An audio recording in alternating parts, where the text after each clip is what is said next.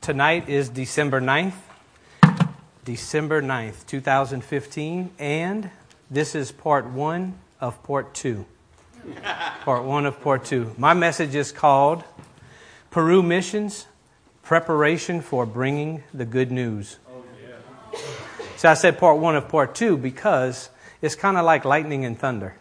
You, you can see the lightning first, and then a little while later, you hear the thunder. So my brother Daniel is going to bring the thunder. Like I told Daniel, if we're going to be called sons of thunder, we better learn how to bring the thunder, right? That's right. Um, but before we get started, I just wanted to say thank you to David and Rachel Lyons because I know they'll be watching this. Amen. I want to say thank you to them for opening up their home, sharing their love with us, showing us what it is to be on the mission field full time, discipling us while we were there, and um, just teaching us what it's like to be there full time, day in and day out. So we thank them and we love them very dearly. Yeah. We also want to thank you all, our church, for, for watching over our families, uh, for praying for them, for taking them to museums, for taking them to the mall. Uh, we really appreciate all y'all did uh, for our families. And uh, famous words pass away. We love our church. Amen. Amen. So this mission trip for me was a little different than the one I went on with all you guys that were out there uh, that went the first time. This one was different in aspect that I learned to see things a little bit different because now I know I have a calling to the mission field. So I begin to take notes. I begin to see things that I didn't see before. It's kind of like going on a, a vacation. When I was talking to Pastor Eric, he said, You know, you go on a vacation, you only want to see all the good things because that's what you're there for. Well, this time I was wanting to take in everything the good, the bad, and the ugly because if I know that's what I'm called to, I want to be completely prepared for what I have. Uh, what God has called for me. So while we were there, it started off great. you know, we had all the typical things as, as we always do when we go on a mission field. We had the opportunity to preach on the uh, radio station in Lima. Uh, while we were there, as God would have it, the message was missions. And uh, there was a missions conference happening in the, in the city of Lima that weekend, which they invited us to go to. And we were all wanting to. Problem is, we were flying out Monday, uh, Friday morning to head down to the canyon. Uh, we also had the opportunity of meeting David's church. Um, we had a home meeting with them, and of course, we saw the Holy Spirit fall. We, we saw the Holy Spirit do what it does. We saw healings take place. Shoulders were healed. People were uh, delivered of um, darkness and oppression in their life. And so, what we do here on Sundays and Wednesdays and Monday nights and any other night we all get together, uh, we got the opportunity to see right there in Lima. Amen. So, if we would, pull up picture number one, please. So, what I wanted to focus on tonight was about the preparation of the mission field. And I didn't want to just get up and share all the typical testimonies about the healings and, and uh, the breakout of the Holy Spirit, but I wanted to show y'all first some of the things that impacted me uh, very dearly and, and how my focus got on the preparation of the mission field instead of just the mindset of going. This first picture is kind of hard to see, but that uh, lady kneeling down is Domitila, and it's hard to see, but there, her little girl, who's four years old, is right next to her kneeling down on the concrete floor. What this picture is, is we were in their restaurant, we had begun to pray. And uh, just begin to prepare ourselves spiritually for the rest of the day, for the rest of the time there in the canyon. And after about 15, 20 minutes of praying, Domitila comes out from the back of the kitchen where she was preparing dinner for everybody. That night was about 16 people. And this is what I saw when I was in the midst of praying and I looked up and I saw that. And just the Spirit quickened me and I began to cry because I thought, wow, how beautiful is this scene that she's coming out to get prepared just like we were. And you know, I know for myself, I'm guilty of we get caught up in our everyday life doing this, doing that and we don't take time out when God quickens us or the Spirit quickens us to pray. We just keep on going. We might say a quick prayer right at the moment, but then we keep going doing what we're supposed to be doing. And when I saw this, I thought, wow, how amazing that she is setting an example for her daughter to see what it's like to follow Christ. Um, immediately, I thought of 1 Corinthians 11, where Paul says, uh, I'm just going to tell you, he says, uh, to, follow, to follow my example as I follow the example of Christ. And I thought, man, that's perfect right there. You know, and it began to make me check my heart to say, hey, Are you doing all that you need to do to be that example of Christ in your home, in your church, in your community, to where when people see you, they see Christ in your life? Let's turn to uh, 1 Corinthians 4, verse 16 through 17. It helps to explain this, this picture a little bit more. 1 Corinthians 4. I'm glad somebody said there. I was beginning to wonder. Y'all awfully quiet tonight on a Wednesday. Come on now. Okay, 1 Corinthians 4 verse 16 through 17. Ah, now that's more like it. Okay. It says, of course, this is Paul speaking. He says, Therefore, I urge you to imitate me. Hmm. I remember growing up, I always heard just the opposite. Man, don't you imitate him. Don't be like him. Don't be like her. Don't imitate him. But we want to imitate Christ, do we not? For this reason, I am sending you Timothy my son whom I love, who is faithful in the Lord. Everybody say faithful. He will remind you of my way of life in Christ Jesus, which agrees with what I teach everywhere in every church. Where at? Everywhere. Everywhere. That's right. That doesn't mean just here in our church. That means in Lima, in Peru, in whichever country that God is calling us to. Wherever we go to bring the good news is where it's going to happen. Okay? It's everywhere not just here. So I started to think Am I being Paul? Am I being the image of Christ? Am I discipling somebody? Am I showing myself faithful in the Lord to where I can send someone else? Because that's what Paul did. Paul sent Timothy, but see, Timothy had to be prepared. He had to be discipled before he went. He just didn't say, uh, I'll send him. No, he sent somebody he knew would represent himself and Christ. So he sent somebody who was already prepared. That's what God showed me on this trip is that we have to be extremely prepared for when he calls us to go.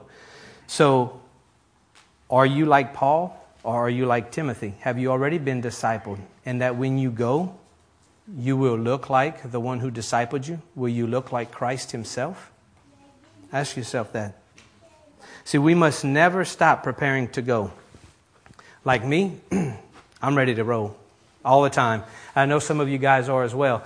And I have an analogy is when I was in the Navy, I remember these sonar techs. Man, they would sit on the hot seat. They had the little red button ready to flip it up, and they had the red phone. The red phone went directly to the captain. When we were in the, I was in, uh, in 1990 during the Gulf War. So when we were at battle, Man, these guys could not wait to see the enemy because they wanted to pick up that phone and ask the captain, "Do I have permission to fire?" I mean, they were then they were itching, itching to go, ready to go. And the problem is, is this: they could have picked up the phone and called at any time. They could have pressed the button at any time. But if the shuttle was not prepared and the missile was not in there and the missile wasn't prepared, nothing came out. Nothing was fired. So we would not get a, ch- a chance to kill the enemy. See where I'm going? Okay? So we have to be prepared. So whenever it is time for go time, we're prepared, we're ready. We can't just step out there half half cocked, basically, because we will not accomplish what God is asking us to do. Right? Okay.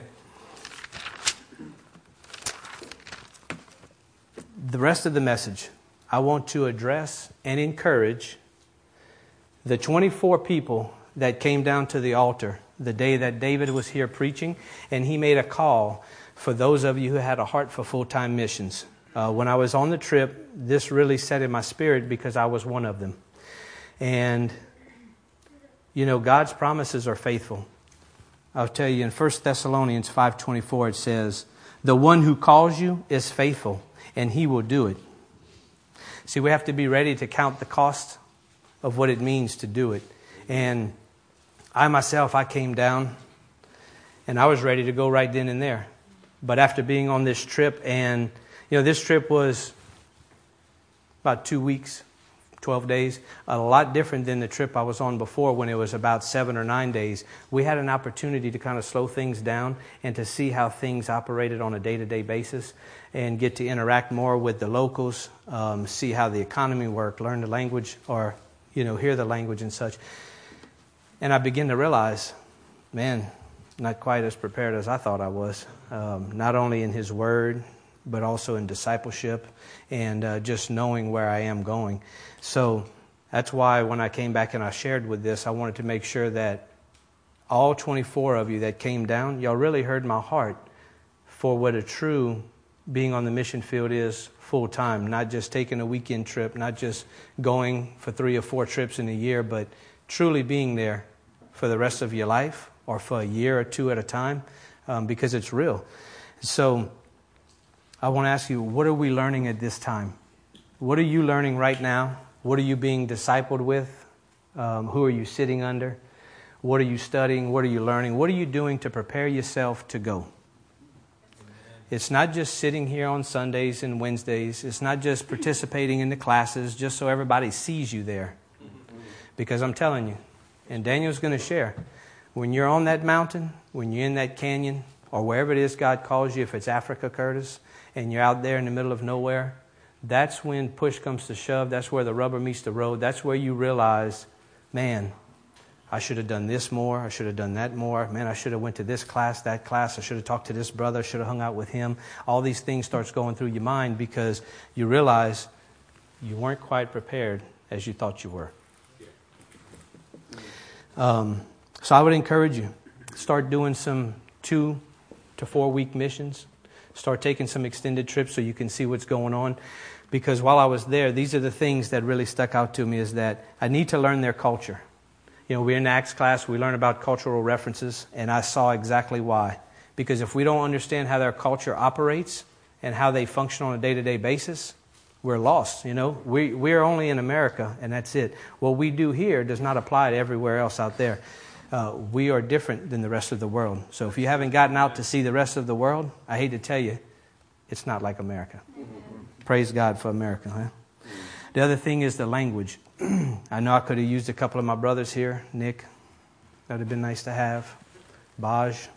Felt like I could have had a few of you guys just in the back pocket because I needed it. David did a great job at translating, but we do have to get to know the language. And I was sharing with Pastor Eric that, you know, right now in our church we're learning Paleo Hebrew. We're all kind of excited about that. And what it does for me personally is it takes the language of God and makes it a deeper meaning it makes it mean something deeper than what I read on the, on the page here. As it is with their language, whatever country we go to, we have to understand their language so we can understand their heart about what they're speaking to us. We can't just hear the words, they have to resonate in our heart. The other thing is their way of life. We learn that when we're yoked with a rabbi or we're yoked with our pastors, we're learning their way of life.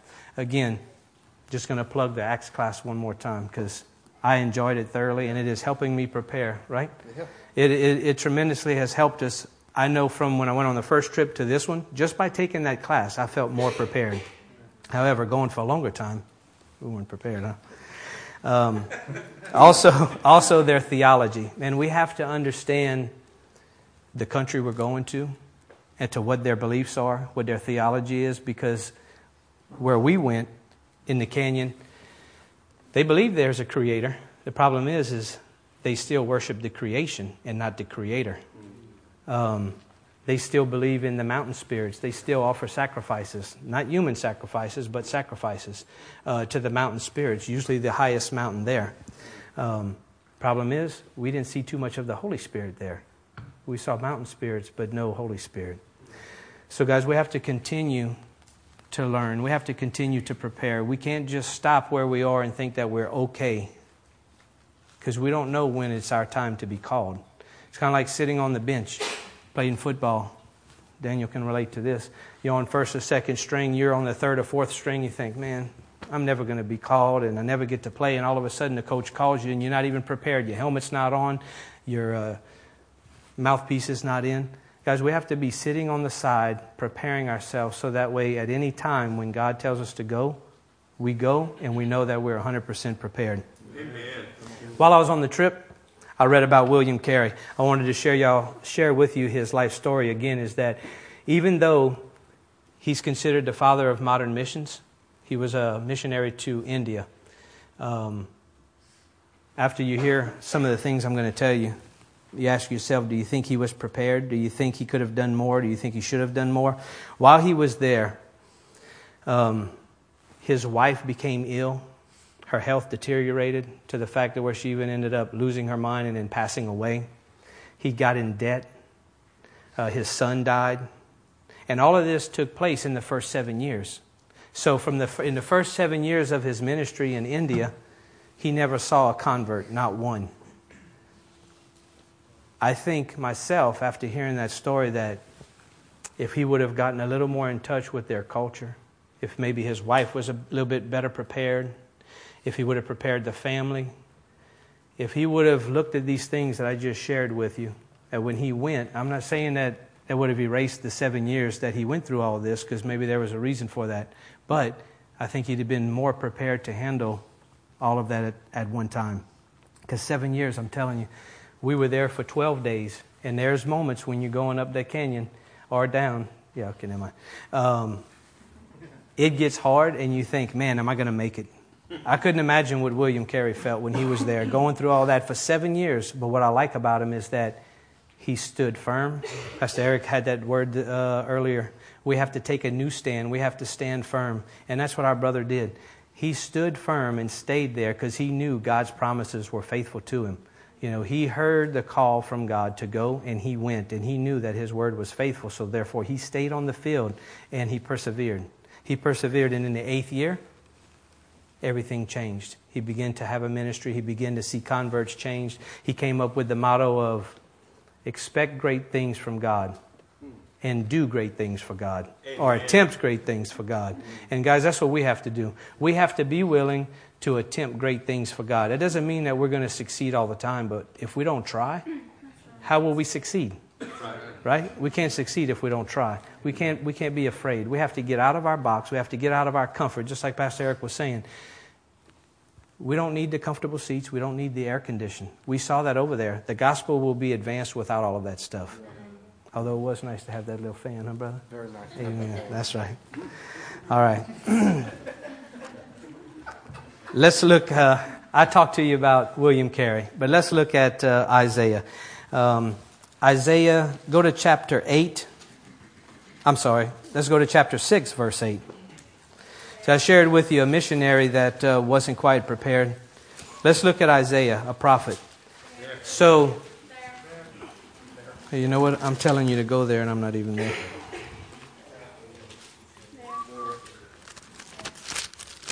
Nice.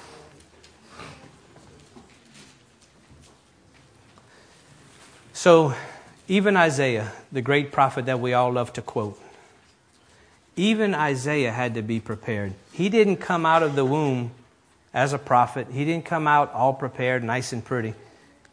He had a work to go through in order to be prepared for when God asked him to go. You know, he uh, was a man of unclean lips. And we see in chapter 6 coals and fire were taken from the altar and placed on his lips to purify him and to cleanse him. And so when we get to verse 8, it says, this is uh, Isaiah. Then I heard the voice of the Lord saying, Whom shall I send? And who will go for us? And I said, Here I am, send me. Hmm. God's messenger. You know, I asked for the other 24 people that came down here.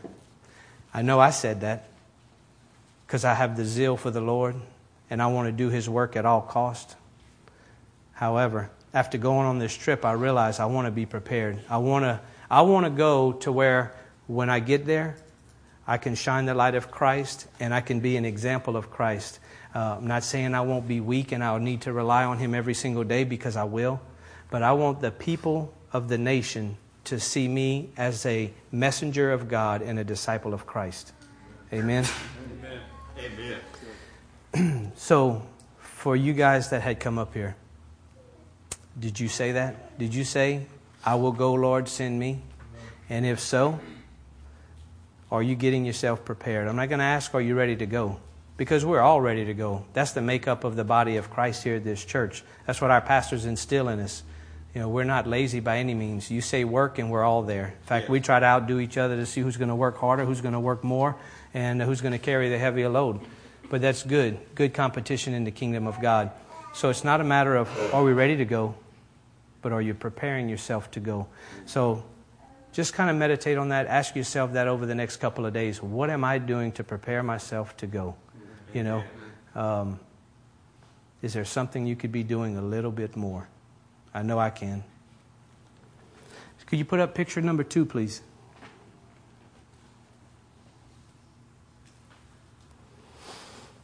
So there's Daniel and I, we were sharing with these ladies, and David was interpreting for us.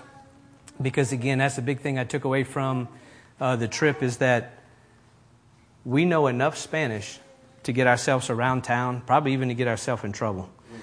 But, but we cannot bring the gospel to the fullest, to the fullness of what it needs to be brought if we do not speak the language. There's a barrier there. And praise God, Daniel was, a, I mean, uh, David was able to bridge that gap for us.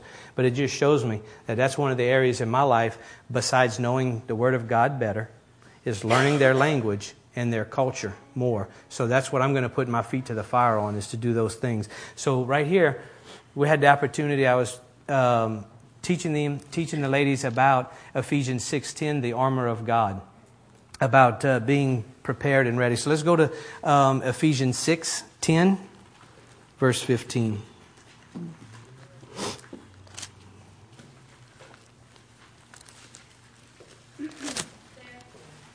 Thank you. So, again, I was sharing with these ladies about what it means to be prepared and to be equipped. And uh, I went through the whole teaching of the armor of God with them, used all the examples. It was cool because I was able to use things that they had there at her house. That lady that we saw uh, in the middle was Domitila's mother, which is Roy and Domitila from the canyon. It's her mother. And so, uh, yeah, Carmen. And um, so I shared with them all throughout that, and I was able to use things that they had at their own house knives, some old shields, and different things that they had there, even their dress. Um, to teach him. But the, the scripture that stands out is verse 15, where it says, And with your feet fitted with the readiness that comes from the gospel of peace. Amen. Now, because of the theme of the message, I like the NASB. It says, And having shod your feet with the preparation of the gospel of peace. Again, it's all about preparing ourselves. And at that time, we were sharing with the ladies about how important it is to get ready, get prepared, and that the armor is always in front of us. And that I explained to them that's why we need to fellowship with our brothers. That's why we need to rely on each other because when we stand back to back, now our backs are covered. See, if we're just walking around with the armor of God right here, our backs are open to the enemy. But if we stay in fellowship and communion with one another, now we have someone watching out for our back and we have armor in the front and in the back of us.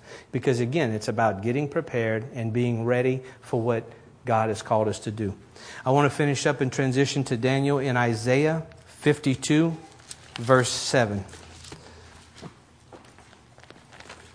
This was just a, a scripture that kind of seemed to be the theme of the trip of what God was speaking to my heart, what was speaking with Daniel, what uh,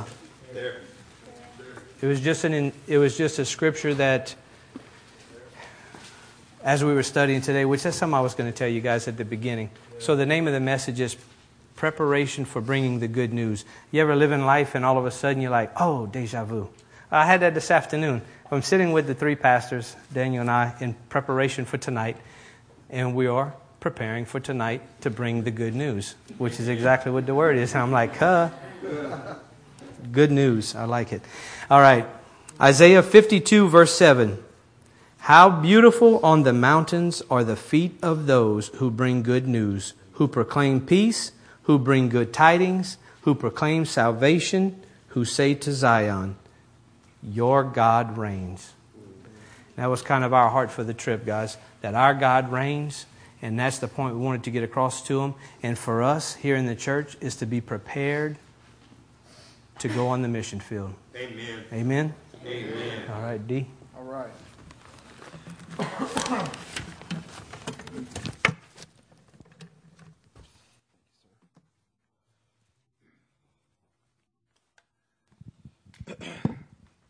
How many of y'all appreciate Buddy's word? I do. Well, you don't appreciate him like I do. This brother had to carry my backpack going up the mountain. So, uh, not the whole time. I did do half the, okay? Uh, I had, I had one foot in, all right? Um, no, he, uh, he, I'm grateful for him and David. Um, that was physically the hardest thing possible. Uh, so, and I am I'm going to humble myself and tell you, okay. Um, but truly, we got to be prepared in all aspects. Um, that's one thing I've learned on this trip. Uh, so, part B to this message is called Right Steps or Righteous Steps. Okay?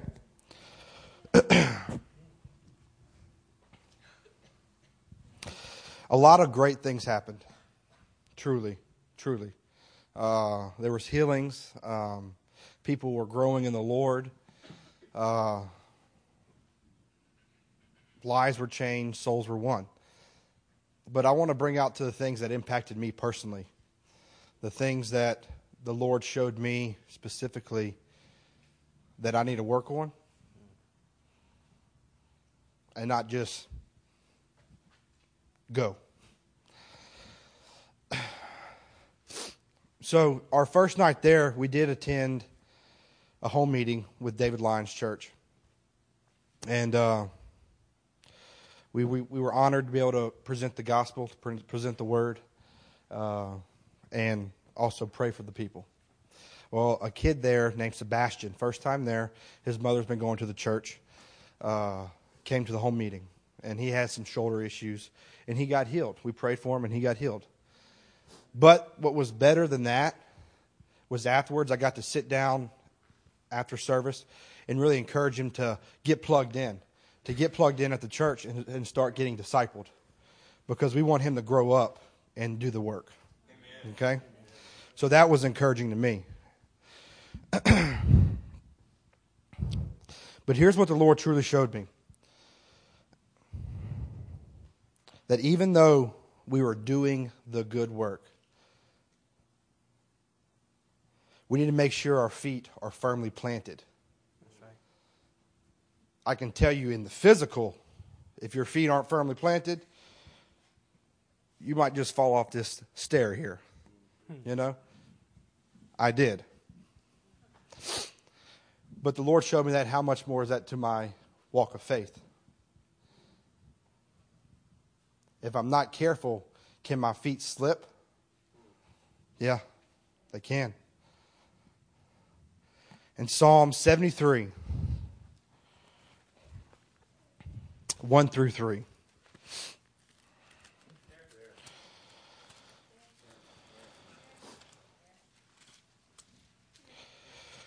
Surely God is good to Israel, to those who are pure in heart. But as for me, my feet, my feet had almost slipped.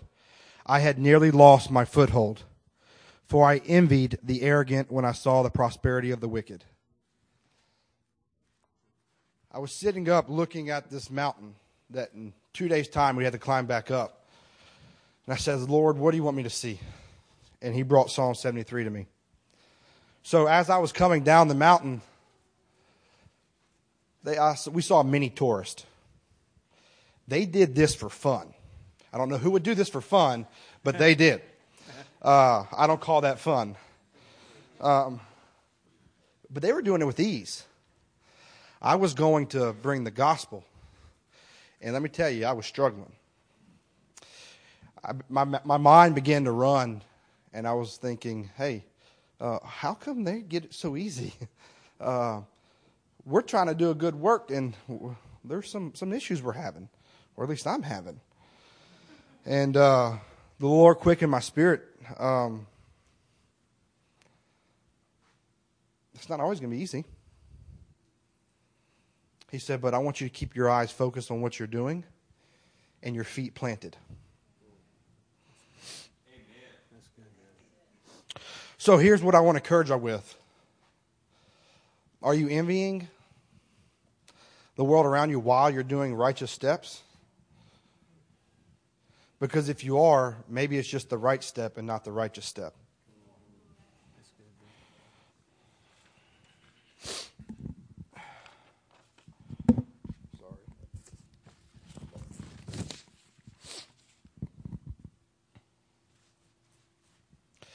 which leads me to my next scripture in Numbers 20, 6 through 11.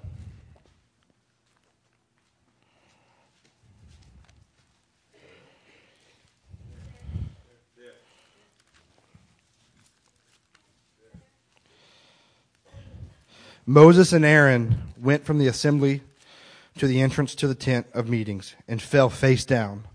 And the glory of the Lord appeared to them. The Lord said to Moses, Take the staff, you and your brother and your brother Aaron gather the assembly together. Speak to the rock before their eyes, and it will pour out its water. You will bring water out of the rock for the community so they can drink. So they so they and their livestock can drink. so the Lord showed me He told Moses and Aaron to speak to that rock. I saw that as a pretty pure, simple direction. You know, he said that rock. He didn't say the rock or a rock. He even said that rock. He didn't say. He didn't say the rock. So when the Lord gives you divine direction, are you getting prepared to respond to what he said? Are we getting prepared? If he says to speak to that rock, are we prepared to speak to that rock? Verse 9 So Moses took the staff from the Lord's presence, just as he commanded him. He and Aaron gathered the assembly together in front of the rock, and Moses said to them, Listen, you rebels. We, must we bring water out of this rock? Then Moses raised his arm and struck the rock twice with his staff. Water gushed out, and the community and their livestock drank. What do you do differently? he struck the rock. The Lord said, Speak to the rock. Now, the Lord was still faithful and still came through. But what I saw, Moses was prepared, but he wasn't prepared to take the righteous steps. He just took the right steps. Here, I'm going to give you an example.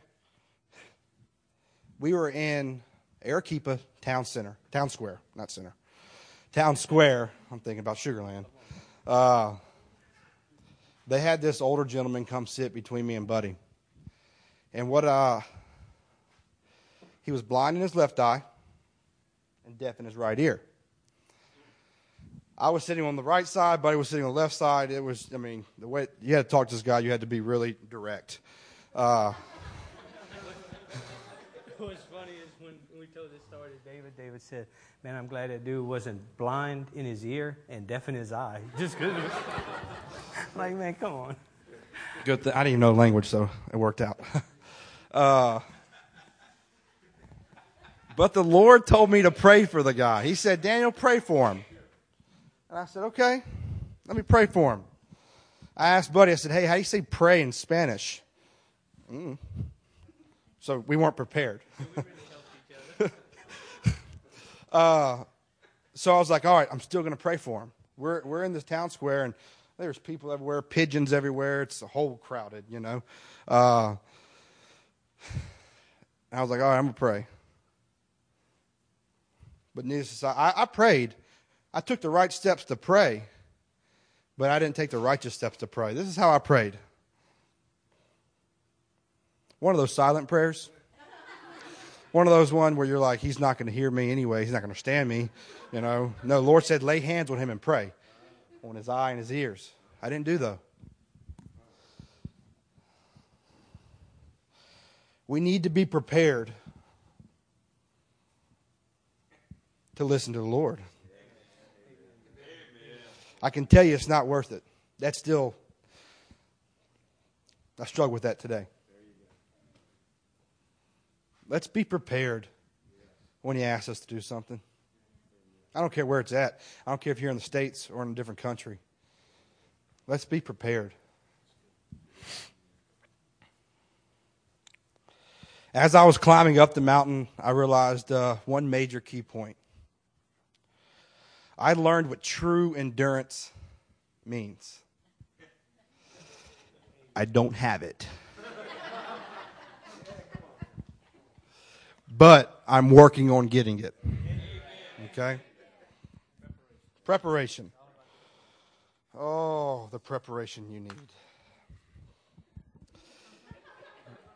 So, uh, this phrase kept coming back to me time and time again going up this mountain. Uh, Pastor Matt said it well in his message, uh, Taking Possession. He said, little by little. I was seriously clawing, saying little by little. I would show you a picture, but I just I, I don't have it. I was laid out on a rock, climbing with no bag, little by little. And it's funny. It really is funny now, but truly.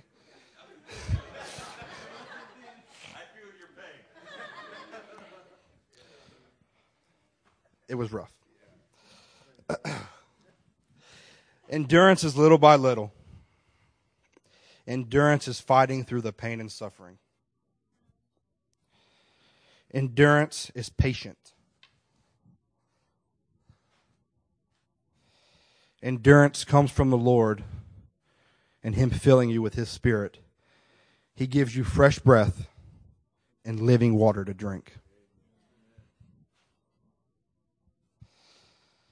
2 Corinthians 1 6.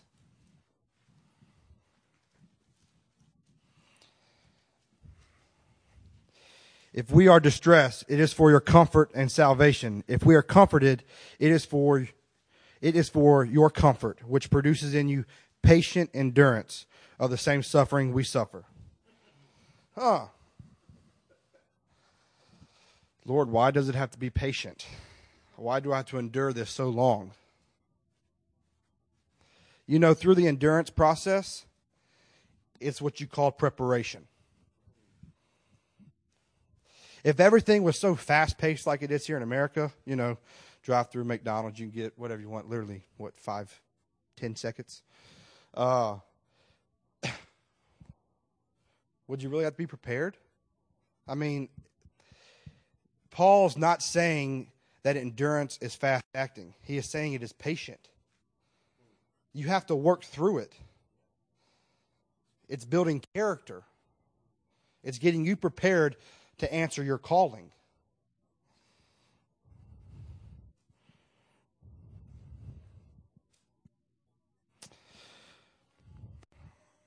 Don't get mad or upset with God or your fellow brother if your suffering and comfort is taking some time.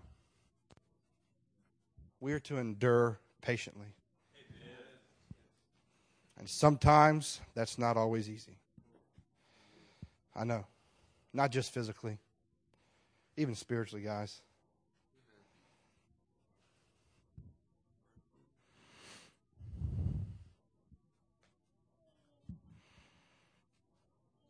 This brings me to my last point. And y'all, this is the biggest thing that impacted me the most is meeting Carmen, Don Matilio's mother woman's 79 years old. And she is filled with the joy of the Lord. She loves Jesus. Her simple prayer to us before we got there Lord, bring the pastors so they can bring the word. What are you praying for? That's just a side note. I met this woman. Her name is Carmen. And let me tell you,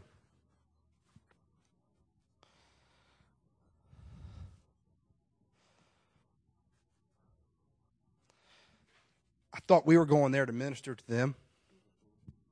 She ministered to me. She laid hands on me and prayed for me. I didn't know what she was saying, but I can tell you I felt the presence of God. Don't ever have too much pride to let your brothers and sisters pray for you. Isaiah 40 says this perfectly 1 through 5.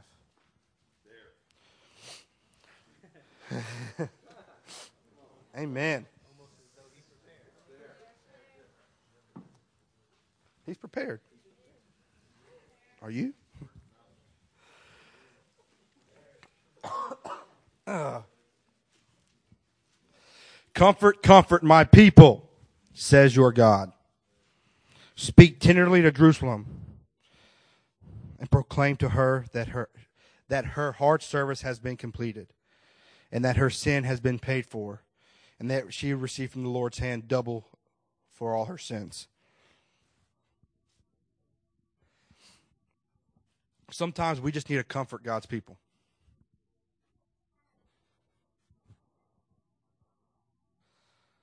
Sometimes we need to let people comfort us.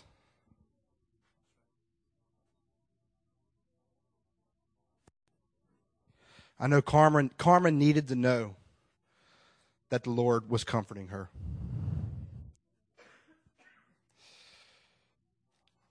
Church, I want to encourage you with this last statement.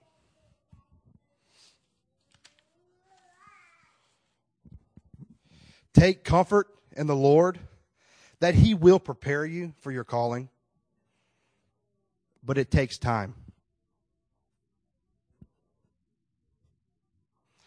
So let's take the righteous steps and get prepared, and not just the right steps and miss out.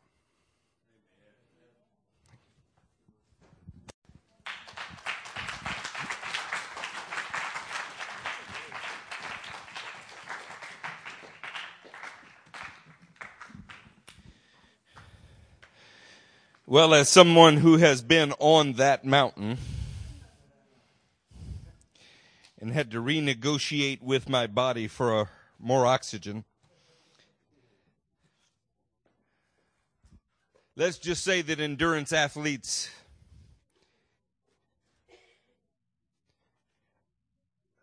don't fall out of the sky with the endurance that they have. The more that you endure for the body of Christ, for the love of the King, the more you are used to enduring, the more you're able to endure. This might be what it means to grow up in your faith. I can't tell you the number of times the book of Revelation tells us this calls for patient endurance on the part of the saints. Patient endurance might be the very best way to say in English, the biblical concept of faith. It means that despite everything you feel, despite all that your body is screaming at you, you endure and you press forward. Tonight is a night where we're going to take communion together. Before we do that, I would like to say that I'm proud of my brothers. I'm proud of them for being able to stand before you and say, hey, it's one thing to declare that you'll go, it's another to prepare for the going. We're a ministry that does not hold people back. We don't believe we own your calling. We don't believe that this is some kind of strange spiritual Amway. In fact, we want to be a step stool that you can step on to launch your calling. And yet we will have done you an extraordinary disservice if we send you into countries that you are not prepared to go into. Brother Brasso correctly put his finger on the pulse. It is the gospel of Jesus Christ that prepares you. Your feet should be shed with the, or shod with the preparation of the gospel of peace. The thing that straightens out your walk, the thing that gives you endurance, the thing that inspires you to climb unclimbable mountains is the Word of God made real to you. It's not enough to get used to hearing it. It's not enough even to get used to reading it. You need to read it and hear it from the throne to you personally. I want to encourage you, church, as we close this message. It is one thing for God to tell you what you are called to do. It is another thing for him to tell you where you are supposed to be. Please be careful to make no presumptions. It is a very normal thing for us to know that we're called and then try to fill in all of the other gaps. And this is a very quick way to get rebuked by the Lord. Peter had an amazing revelation of who Jesus Christ was, and he got it before anyone else. He received a very personal calling. Man, I'm going to build a church on the rock that is this revelation. And five verses later, he is being rebuked by Jesus because the calling doesn't match Peter's expectations. When he decided that Jesus was Lord, when he heard it from God, he had a plan for what he thought that should look like. And when it didn't match the plan, What did Jesus tell him? You always have in mind the things of men.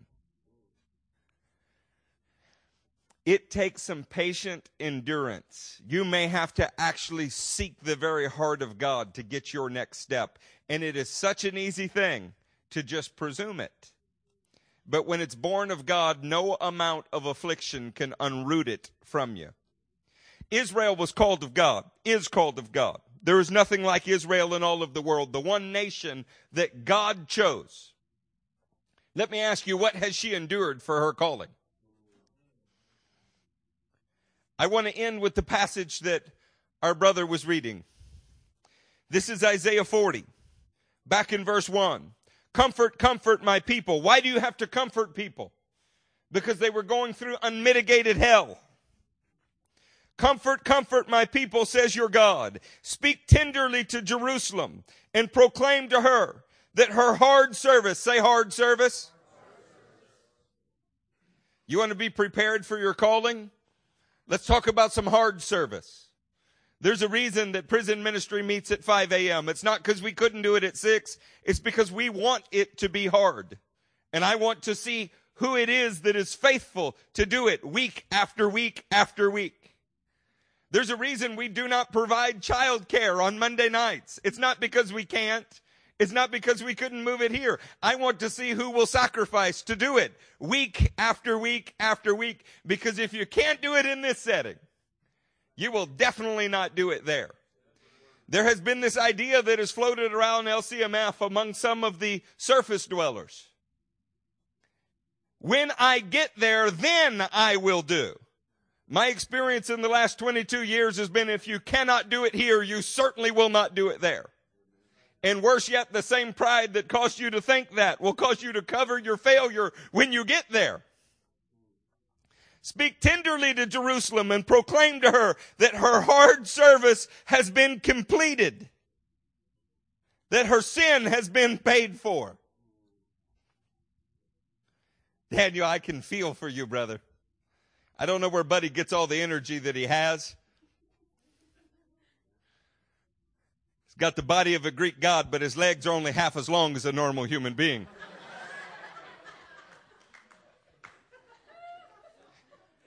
And I've observed that a stride of six inches is different than a stride of three feet. A few of us on that mountain a few years ago were reduced to tears. Oh, when your hard service is completed, very rarely do you say, Look how strong I was. When your hard service is completed, you say, Look how great the grace of God is. That her sin has been paid for. Somebody say, paid for. That she has received from the Lord's hand double for all her sins. Now I know it's late.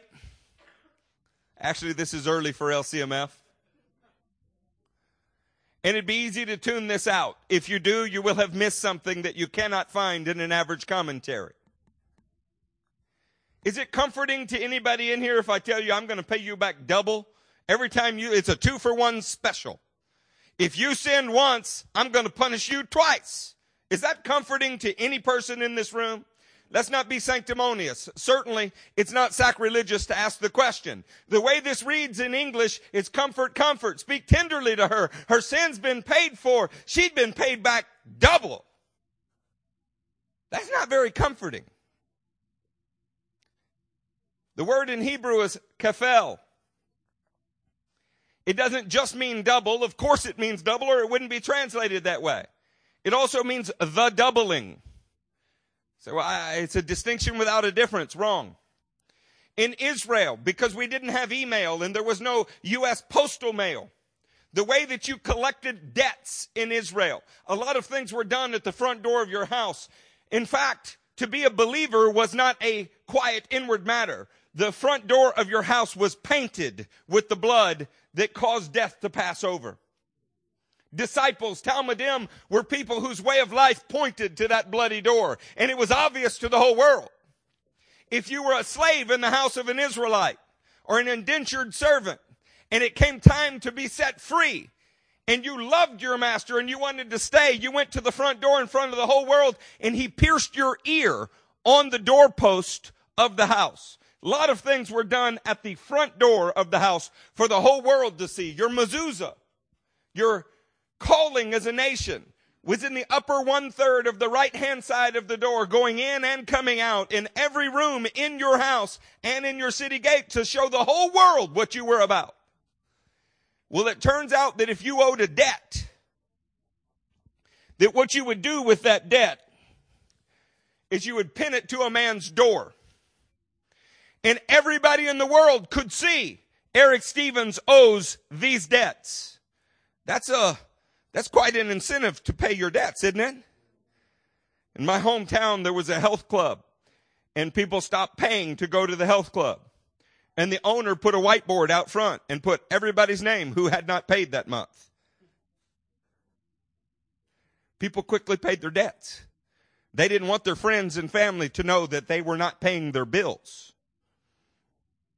Well, when that debt was hanging there, the way that the creditor would show the ancient Israelite that he received full payment and show the whole world that the debt was paid is he would fold the bottom to the top and drive a nail through it. He would kafel it. He would double it. They did not receive twice what they deserved. We serve a God of justice.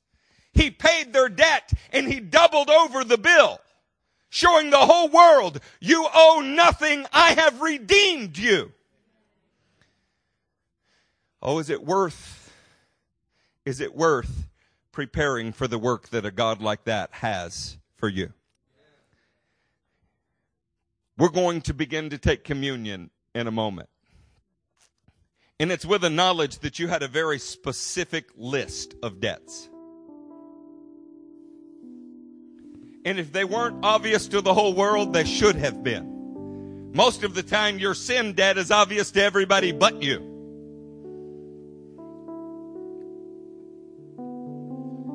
And then the King of Kings did not redeem you in some private corner somewhere. Salvation was anything but a private and personal matter. He took your debt and nailed it to a cross that was a bloody doorpost. He doubled it over, the end from the beginning, the Alpha and the Omega. The one who was, is, and is to come saved you and showed your debt paid before the whole world. as we begin to worship Him, as we begin to consider that the body and blood of Jesus pays your debt on a night when we're recapping missions, how can we not consider what we are willing to do to bring that message to the rest of the world? And isn't it worth making sure that you have the entire message, that you have the whole way of life down? In Matthew 28 20, we all know that Jesus said, Go into all the nations. By the time we get to Acts 2, 10 years have passed. No, Eric, only 50 days have passed. Yes, this is true. Only 50, 50 days have passed between the crucifixion and Pentecost, but 10 years would pass from the forming of the church to the very first missionary journeys. Say, why the delay? Because being saved and being filled with the Holy Ghost were not enough. They had to spend 10 years living in community with each other. They learned what it was to settle a dispute between Hebraic Jews and Grecian Jews over the distribution of food with widows. They learned what it was to see Ananias and Sapphira struck dead. They learned what it was to see righteous James killed before a mob. They learned what it was to see Peter set free from jail by an angel, and they did it together. So that whenever they were in a foreign city on a missions trip, they knew what they were building. And when they took communion, they didn't just proclaim the death of Christ. They proclaimed the new way of life that they had learned and done together as the community of God. And they built it all over the world. So that people would not have to always go back to the Jerusalem church's founding. The very fact that we meet in the center of the pagan world right here and we do this same meal is proof that they did their work well.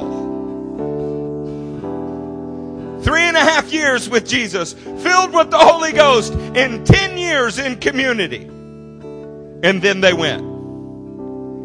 Let us not become arrogant and believe that we are further along than we are. We are a church who says go. But we are also a church that asks the question, who will have the will to prepare? Because the people out there don't deserve your version of the gospel.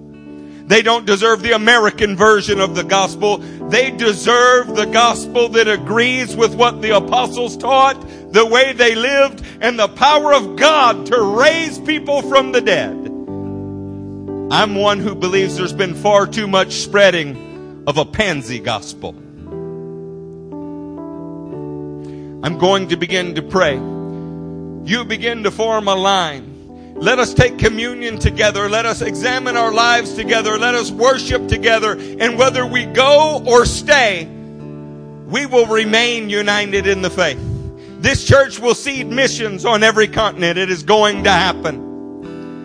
This church will stretch around the world and we will never break fellowship with each other because we have in common that the King of Kings has paid our collective debt. Stand to your feet.